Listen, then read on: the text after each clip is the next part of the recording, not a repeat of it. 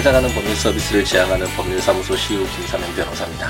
31번째 함께 읽는 민법을 시작해 보도록 하겠습니다.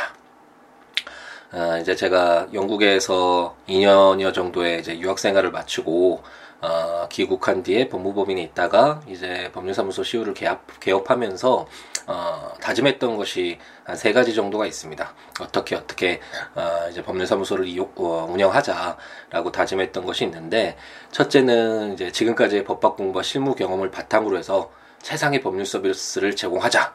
그게 첫 번째 뭐 당연한 것인데, 어쨌든 뭐 20여 년이 됐나요? 20여 년 동안의 법학 공부, 연수원 과정을 포함한 어떤 실무 공부, 그와 함께 이제 연수원을 수료하고 법무법인에서 이제 변호사로서의 업무를 시작하면서 송무 경험을 좀 많이 쌓을 수 있었는데, 406년여 정도 기간 동안 한 400건이 넘는 정말 다양한 민사, 형사, 뭐 가사, 행정 정말 다양한 사건들을 많이 경험할 수 있었는데, 지금까지 제가 경험했던 그리고 배워왔던 이런 법학 공부와 실무 경험을 바탕으로서 최상의 법률 서비스를 제공하자라는 게 첫 번째였고, 둘째는 그동안 법률 서비스가 일반 시민들에게 제대로 제공되지 못했던 이유가 이제 높은 변호사 비용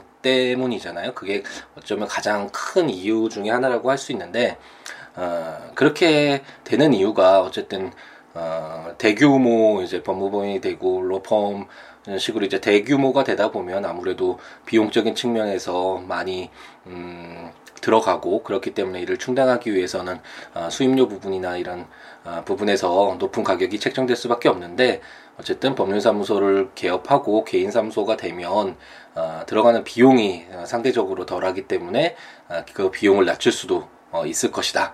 그래서 어떤 한두 건의 적은 사건의 수임으로 좀 많은 돈을 받아서 이걸 충당하기보다는 좀 더 폭넓게 많은 분들, 그동안 법률 서비스를 받지 못했던 분들에게 법률 서비스를 폭넓게 제공할 수 있도록 좀 가격을 좀 비용을 최대한 낮춰보자. 그게 두 번째였고, 세 번째는 그동안 좀 많은 불만을 가지셨던 게, 이제 변호사를 선임을 하고 어떤 법률 서비스를 받을 때 가장 많이 불만을 갖고 계셨던 게, 뭐 선임할 때만 변호사를 한번 만나고 그 이후에는 재판이 어떻게 진행되는지, 뭐 어떤 내용이 주장이 오고 가는지에 대해서 전혀 알지 못하게 되고 나중에 결과만 그냥 딱 받아보는 그런 경우가 되게 많았습니다. 그래서 사무장님하고만 이렇게 대화를 할 수 있고 변호사님 잘 만나주지도 않고 막 이런 경험들을 갖고 계신 분들이 계실 텐데, 어쨌든 이런 것들은 저는 바람직하지 않다라고 생각을 해서 재판 과정 및 서면 내용 모든 것을 공개해서 의뢰인이 사건 전반에 대해서 파악하고 필요한 것을 이쪽 재판 과정에서 아니면 주장과 입증 과정에서 자신이 생각하기엔 이런 내용도 뭔가 좀 추가되었으면 좋겠다라고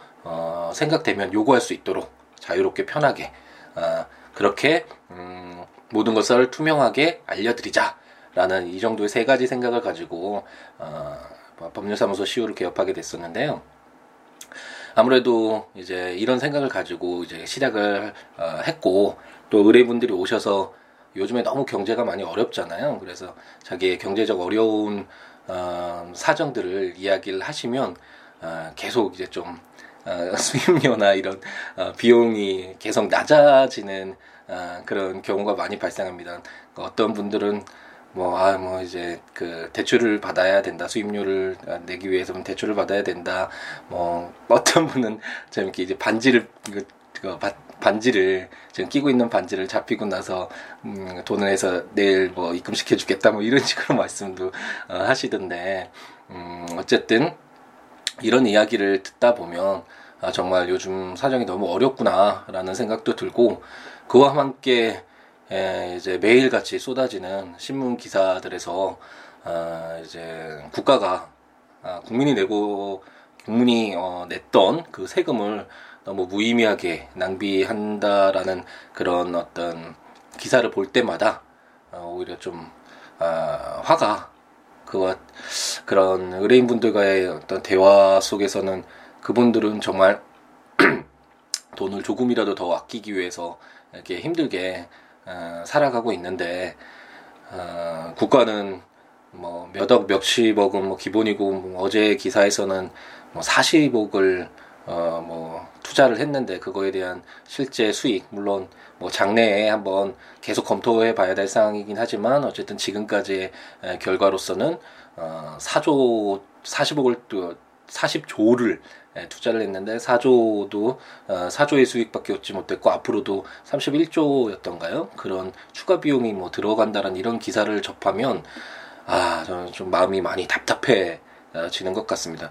조라는 단위가 억 단위, 몇십억, 몇백억도 사실 평생 살아가면서 손에 쥐기 힘든 돈이고, 보지도 못했던 돈이고, 그런데 몇 조라는 게, 몇십 조라는 게 정말 큰 돈이잖아요. 그리고 이 돈이 뭐 국가를 운영하는 어떤 뭐 그 운영하는 자들, 기득권이라고 해야 되나요? 어떤 뭐 그런 분들이 스스로 자기의 어떤 돈으로서 충당하는 것이 아니라 우리 국민들이 그렇게 살아가면서 자기의 어떤 수입 중의 일부를 국가를 위해서 공동으로 우리 어떤 사회의 구성원들의 의무를 다하면서 이 사회를 위해서 올바르게 쓰여지길 바라는 의미에서 이렇게 내는 것인데, 그 돈을 가지고 이렇게 낭비가 된다라는 것이 정말 많이 마음이 답답하고, 그리고 만약 돈을 그렇게 운영을 잘 못했으면 그 엄격한 좀 기준을 가지고 책임을 물어야 되는데, 이런 책임은 너무나 또 쉽게 용서가 되고 잊혀지는 것이 아닌가라는 생각이 들어서 좀 많이 울분이 예, 든다라고 해야 되나요? 어쨌든 그런 마음이 조금 들었습니다. 그래서 어제 그런 기사를 보면서 이제 블로그에 마음이 너무 답답해서 그런 내용을 썼었는데, 예, 어쨌든 우리의 목소리도 당당하게 낼 수 있어야 되고, 왜냐면 우리가 내는 세금으로 지금 운영되고 있는 거니까요. 이 사회나 이 국가가 우리가 다 객출해서 내는 그 돈으로, 세금으로 운영되는 것이고, 그럼 실질적으로 돈을 낸 사람이 당연히 그에 대한 자기 의무를 다했으면 그 의무에 대한 권리를 얻는 것도 당연하잖아요. 그럼 내가 냈던 돈이 나를 위해서, 그리고 우리 구성원, 우리 서로 이웃을 위해서 잘 쓰여져야 된다라는 이런 목소리를 당당히 낼 수 있어야 되니까, 어쨌든 제대로 쓰이고 있는지, 우리의 세금이 제대로 쓰이고 있는지 항상 계속 감시 감독이라고 해야 되나, 이런 시각을 늦추지 않고 뭔가 잘못된 것이 있으면 나아질 수 있도록 당당하게 목소리를 내는 그런 사회가 돼야 되지 않을까라는 생각을 해봅니다. 좀 말이 길어졌네요. 간단하게 끝내려고 했는데, 그러면 이제 우리가 해야 되는 함께 있는 민법 총칙 마지막 소멸시효 부분 관련된 내용들을 한번 다시 되돌아서 읽어보도록 하겠습니다.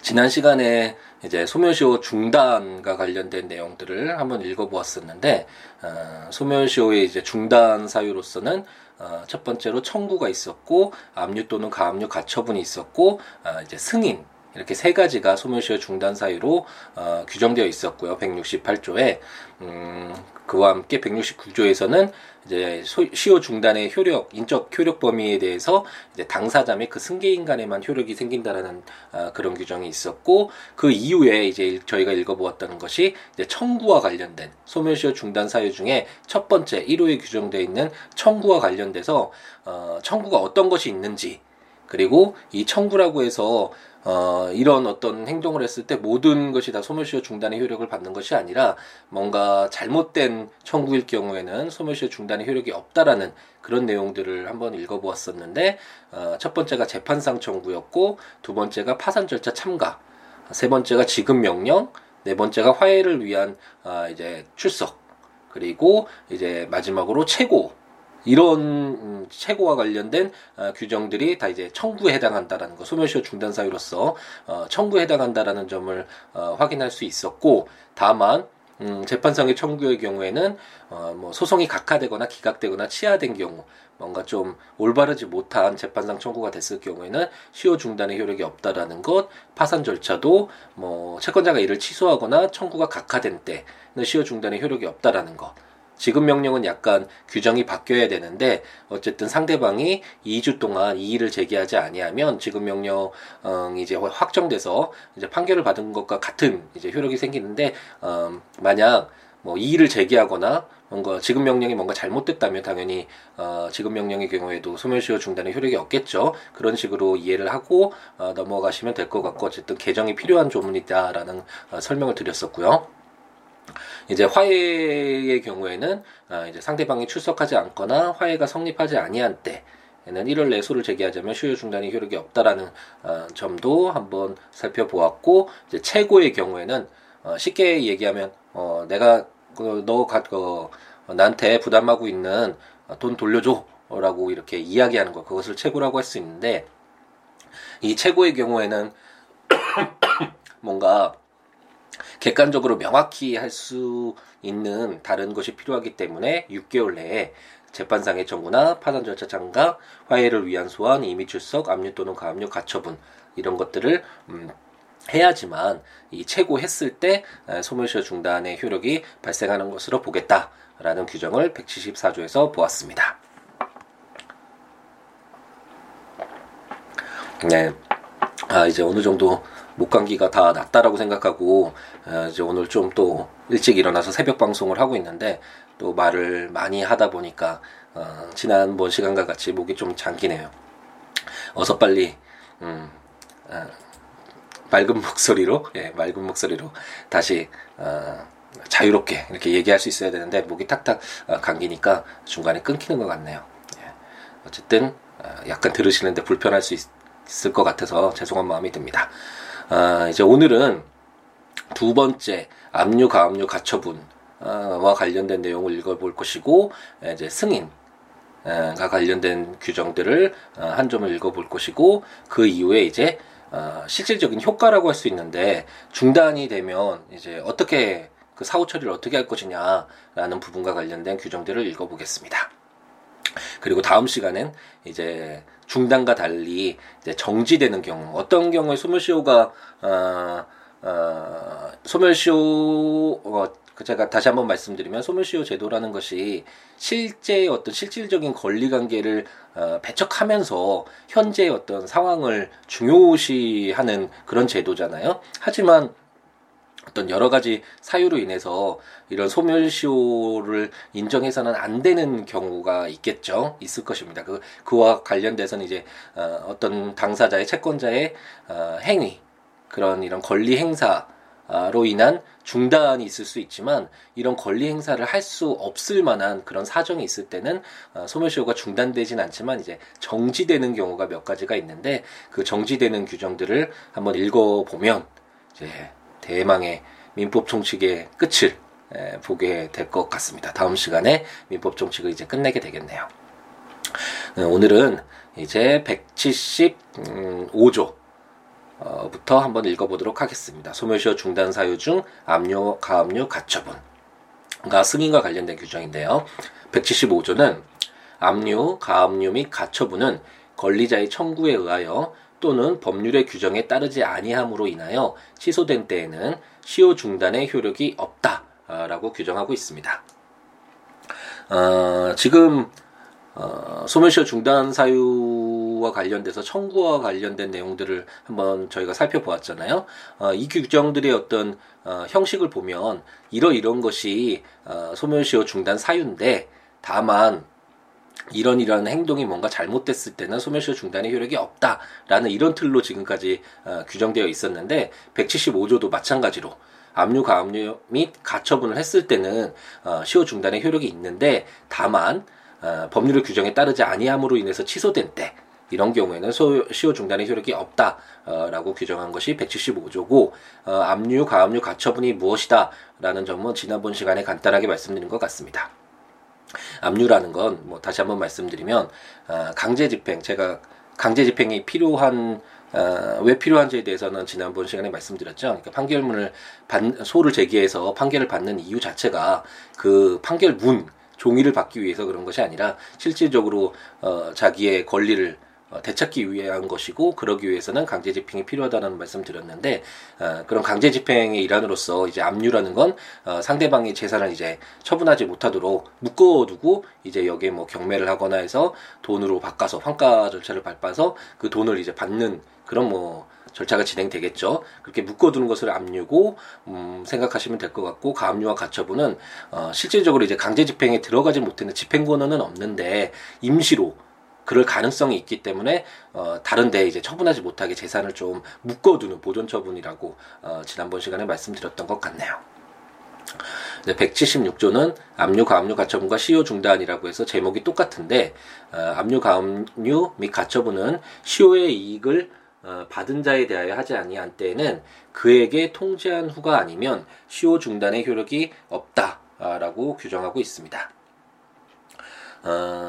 이 규정만 읽어보면 이게 도대체 무슨 의미일까라는 것이 의문이 들 수 있는데, 제가 지금까지 민법 총칙을 읽어오면서 이렇게 조문들이 어렵고 이게 어떤 사안에 적용되는 것인가가 좀 의문이 들 때는 이 조문을 근거로 해서 이제 판단을 내린 판례를 한번 보면, 아하, 이 조문이 이런 식으로 이렇게 쓰여지는 조문이구나라는 것을 파악할 수 있는 그런 어떤 판례를 공부하는 취지가 이유가 그런 곳에서 있다라고 말씀드린 적이 있는데, 이 조문이 뭔지가 잘 이해가 되지 않잖아요. 한번 판례의 사안을, 판례가 어떤 경우에 이런 조문을 근거로 해서 판단했는지를 한번 보자면, 이제 갑돌이가 을돌이에게 10,000,000원의 채권이 있었습니다. 그리고 을돌이의 친구인 병돌이가 이제 이 채무를 보증하기 위해서 자신의 건물에 담보를 제공했다라고 해보죠. 예, 이것도 뭐 담보 제공이나 이런 부분도 어려운 부분인데 나중에 이제 차차 물권법을 공부하면서 한번 검토를 해보겠지만, 어쨌든 뭐 담보 제공했다라고 생각을 해보죠, 친구가. 그런데 이제 을돌이가 돈을 갚지 않아서 갑돌이가 병돌이 건물을 강제 집행해서 이제 자신의 돈 중에 일부를 이제 회수해 갔다고 한번 해보죠. 그제 그 이후에 시간이 흘렀는데, 이제 갑돌이가 병돌이 건물에 경매를 개시한 때로부터는 아직 10년이 지나진 않았는데, 갑돌이가 을돌이에게 돈을 빌려준 시간부터 계산하면 이제 10년이 넘었다고 한번 가정을 해보죠. 이와 같은 경우에 이제 갑돌이의 을돌이에 대한 채권이 그럼 시효로 소멸하는 것이냐? 10년이 지났으니까 을돌이는 나의 채무가 소멸됐다라고 주장을 할 것이고, 갑돌이는 아, 그게 무슨 말이냐, 너에 대한 채권을 근거로 해서 내가 강제 집행하지 않았느냐, 그럼 소멸시효 중단됐다, 뭐 이런 주장을 할 수가 있잖아요. 근데 이런 경우에 판례는 이와 유사한 사례에서 갑돌이가 병돌이의 건물에 행한 경매 개시 결정이 을돌이에게 통지되어야만 시효가 중단된다라고 판단을 했습니다.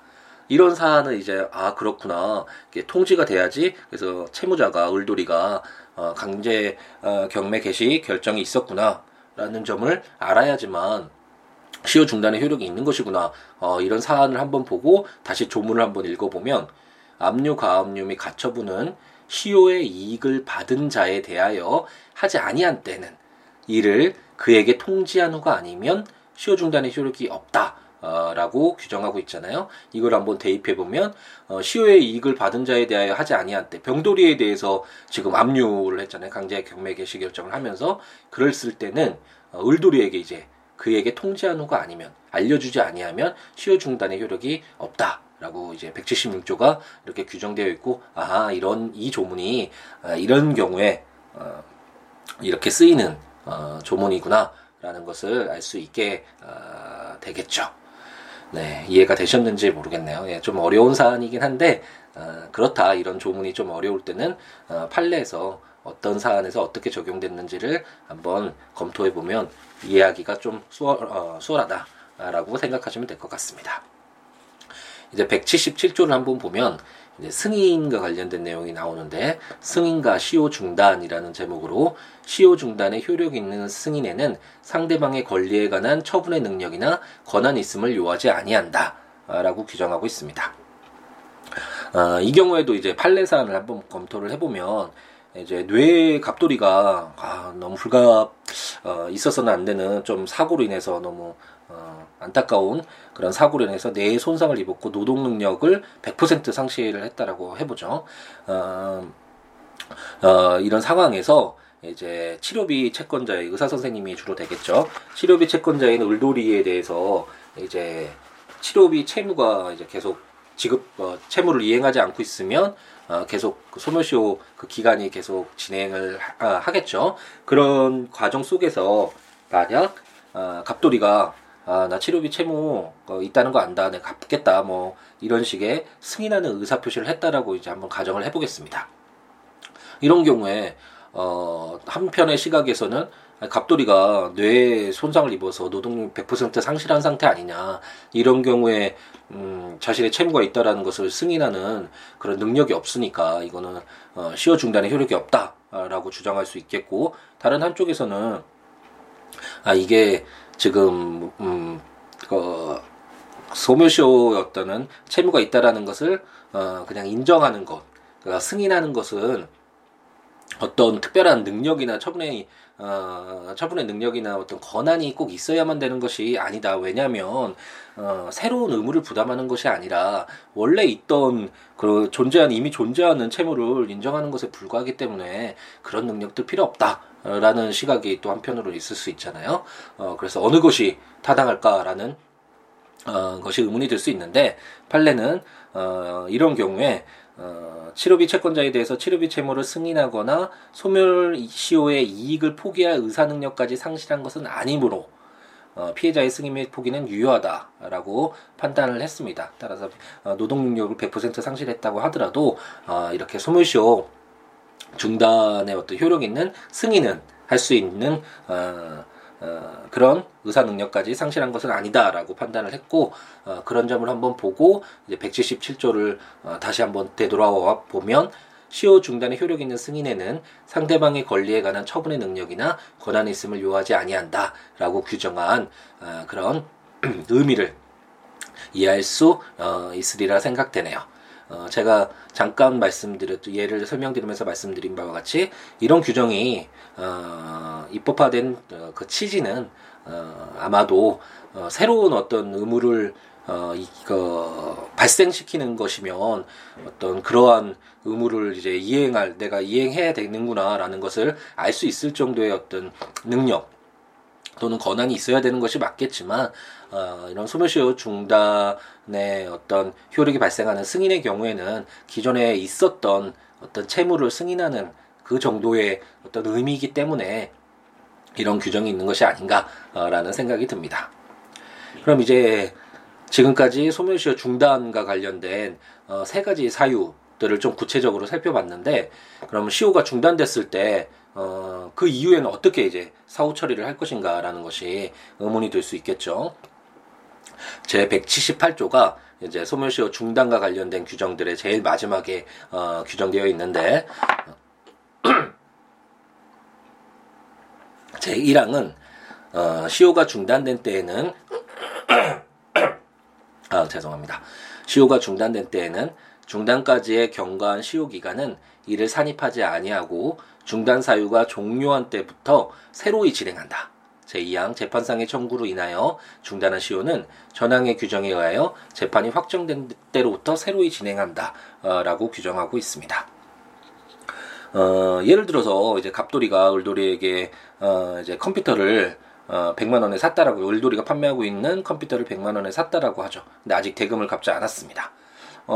이와 같은 경우에는 이제 원래 채권은 10년이지만 제가 163조를 읽으면서 단기 소멸시효, 짧은 기간에 소멸시효가 완성되는 그런 채권들에 대해서 설명을 드렸었는데, 3년의 단기 소멸시효가 적용되는 그런 채권에 해당하고, 한 2년 정도가 흐른 뒤에 을돌이가 그래, 내가 뭐 갑자기 너에게 돈 줘야 될 거 있다라는, 갑돌이가 이제 승인하게 되겠죠.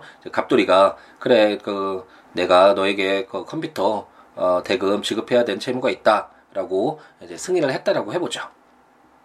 그랬을 경우에 2년은 지금 2년이 지났잖아요. 그럼 2년은 이미 지났으니까 이제 앞으로 1년 동안 만약 채권자의 권리 행사가 없으면 소멸시효가 중단되는 것인지, 아니면 그때부터 이제 소멸시효가 중단된 그 승인한 한때부터 또다시 이제 3년의 기간이 지나는 것인지, 지나야지만 소멸시효 어떤 효력이 발생하는 것인지 의문이 들 수 있는데, 민법 제178조 1항은 이제 시효가 중단된 때에는 중단까지 경과한 시효기간은 산입하지 아니하고 중단 사유가 종료한 때부터 새로이 진행한다라고 규정하고 있기 때문에, 따라서 이제 갑돌이와 을돌이의 이런 채권 채무 관계는 승인 이후부터 또다시 3년 동안만 권리 행사를 하면 소멸시효가 완성되지 않게 되겠죠.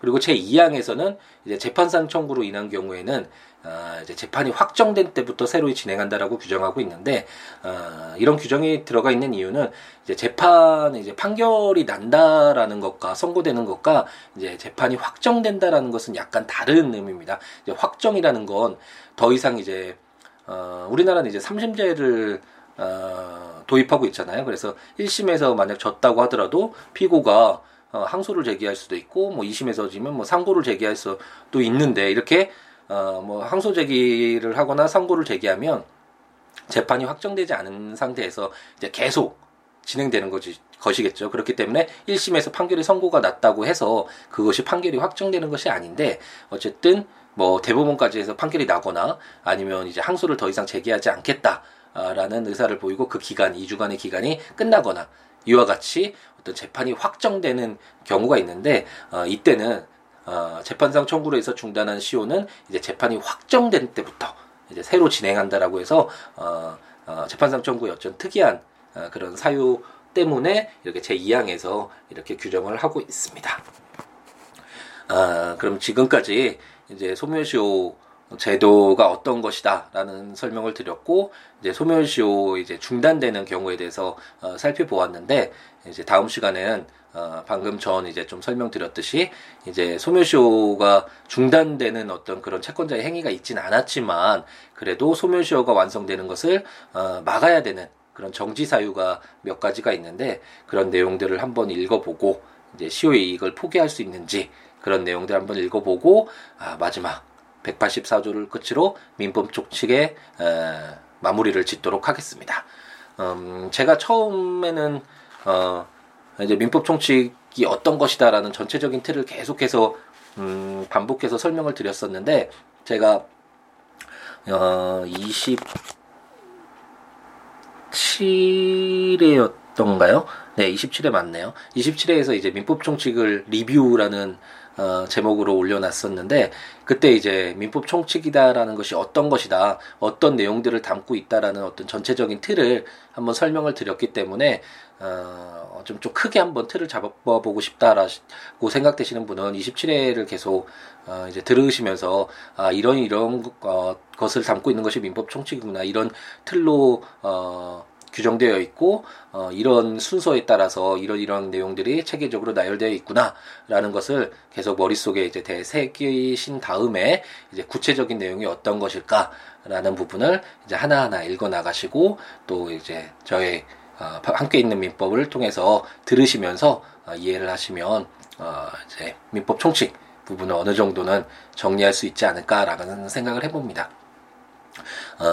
함께 있는 민법에서 이제 들으시는 분 중에 이제 시험을 준비하시는 분들이 많이 계시는 걸로 알고 있는데, 시험이라는 것도 결국 그 이제 객관식 문제를 저도 많이 만들어 봤지만, 예전에 공부를 하면서 그런 아르바이트죠. 그런 문제를 만드는 아르바이트도 했지만, 결국 문제라는 것이 이 내용을 알고 있으면 어떤 식으로 변형이 돼도 다 맞힐 수 있는 문제거든요.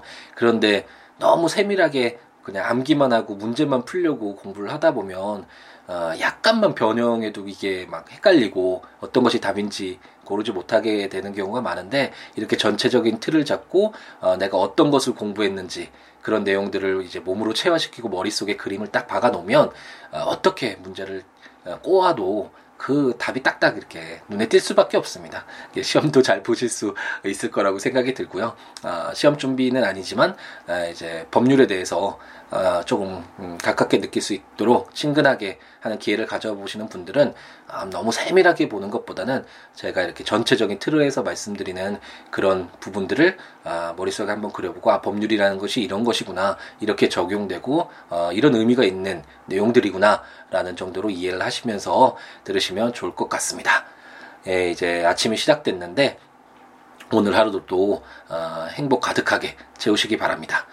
저에게 연락을 취하고 싶으신 분은 siwo.net, siwoolaw.net 블로그나 02-6959-9970 전화를 주시거나 siwo@gmail.com으로 메일을 주시거나, 아니면 요즘에는 블로그가 아니라 뭐 쪽지나 아니면 블로그에 뭐 게스트인가요?